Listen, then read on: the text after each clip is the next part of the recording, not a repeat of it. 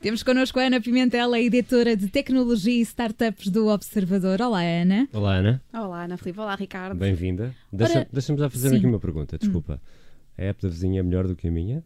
Hum, tem dias, hoje não, decididamente não? não é. Não, Tá bem, não é. Ora bem, hoje vamos falar de três aplicações para ficar offline, porque no fundo, Ana, nós andamos todos mais ou menos dependentes deste ecrã que anda sempre connosco, não andamos? Sim, Ana Filipe, andamos um bocadinho, a verdade é essa. Acho que num, em menor ou, ou maior grau estamos todos muito dependentes daquilo que se passa no nosso telefone. Seja porque queremos uh, ver como é que está o tempo, seja porque queremos saber quanto tempo é que vamos demorar a chegar àquela reunião ou àquele almoço, ou até para ver que pontuação tem, tem o restaurante onde queremos jantar logo, nós recorremos ao telemóvel para fazer isso tudo. Isso- Portanto, sim, acho que estamos. Isto, isto é, é quase um vício, Ana Pimentel. Hum, não, acho que é exagerado dizer que estamos todos viciados. Se bem que sim, pode ser um vício, mas nesta fase acho que não. Acho que a nossa relação com o telefone mudou radicalmente quando, com a introdução do- dos smartphones e com o iPhone há cerca de 10 anos. E é é uma relação que tem que ser gerida, como é óbvio, com alguns limites. E se conseguirmos impor esses limites a nós próprios, é uma relação saudável. Portanto, acho que sim, acho que é possível Mas- termos uma relação saudável com o telefone. Não deixa de ser irónico e quando falaste deste tema para hoje, eh, para este arranque da nossa relação, eh, para estas conversas da nossa relação com a tecnologia, que nos tragas eh, aplicações que nos ajudam a largar a tecnologia. É verdade, foi de propósito, porque no fundo este, o, o estar offline tornou-se um pouco aqui o, o luxo dos nossos tempos modernos. E é uma tendência até nas empresas tecnológicas, em Silicon Valley, entre os grandes executivos, que optam eles próprios por estar em retiros e fazer detox de, de tecnológicos, mas também por incutir uma educação às crianças, um pouco por essa, por essa vida. Portanto, sim, eh, Ricardo, é um bocadinho irónico, mas é possível. É uma provocação, no fundo. é uma provocação. Oh, Ana, mas dá-nos exemplos. Olha, tenho aqui vários exemplos para dar. Vou começar com um que já vem até instalado. Deixa- Deixa-me tomar nota. Vamos lá. Sim, força, é agora, é esta hora. Um, não vou começar aqui com um que já vem por defeito no- nos iPhone e em alguns Android. Portanto, há aqui uma app. É uma, é uma coisa muito simples. Uh, nós podemos chamar aqui uma app interna, mas na verdade são as definições do próprio, do próprio iPhone e do- do- dos Android. Chama-se, nas definições, chama-se tempo de ecrã ou equilíbrio digital. Que os termos podem uh, di- diferir um bocadinho consoante o sistema operativo, mas o que é que isto permite? Isto permite que nós consigamos uh, selecionar tipos de apps, como redes sociais, e impor limites. Ao ativarmos esses limites, portanto, vamos imaginar que eu não quero estar mais do que 15 minutos por dia no WhatsApp ou no Instagram ou no Facebook. Eu ativo este limite de 15, dias, de 15 minutos e assim que ultrapassar esse limite, as apps ficam ah, bloqueadas, ficam tipo invisíveis, meio escurecidas e nós não conseguimos utilizar. E, e não temos acesso a elas mesmo? não temos acesso a elas, não. Se quisermos, portanto, se aquela vontade for tão forte, nós podemos reativar ah, este Afinal modo. de contas, o telefone é nosso, não é? Afinal, Exato. pois, exato. Exato, mas se estabelecermos aquele limite, não, não há problema. Ele vai, ela vai, elas vão se bloquear e, portanto, se formos pessoas cumpridoras e disciplinadas, atingiu o limite só no dia a seguir. E se tudo isto não for suficiente? Há outra app que eu também achei muito engraçada que é hum, a Flip.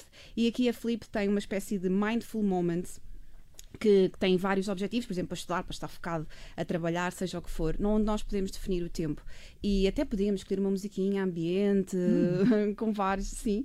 E o que é que isto faz? É uma espécie de barreira que as notificações que nós, por acaso, se- pudéssemos estar a receber, não recebemos. Portanto, se nos tagarem em publicações do Facebook, mandarem mensagens pelo WhatsApp, se tiverem que ir a push notifications dos jornais, nós não recebemos. Se nos ligarem, aí sim, nós vamos, a chamada vai, vai tocar, isto não desliga o telefone, mas é como se criasse. É Panos Offline, no fundo, esta é a Panos Offline.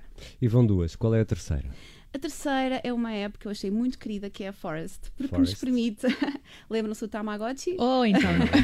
Portanto, o que isto faz é uma espécie de, de Tamagotchi, mas neste caso, em vez de termos tratado um animal, tratamos de uma planta. E até podemos criar uma espécie de floresta virtual.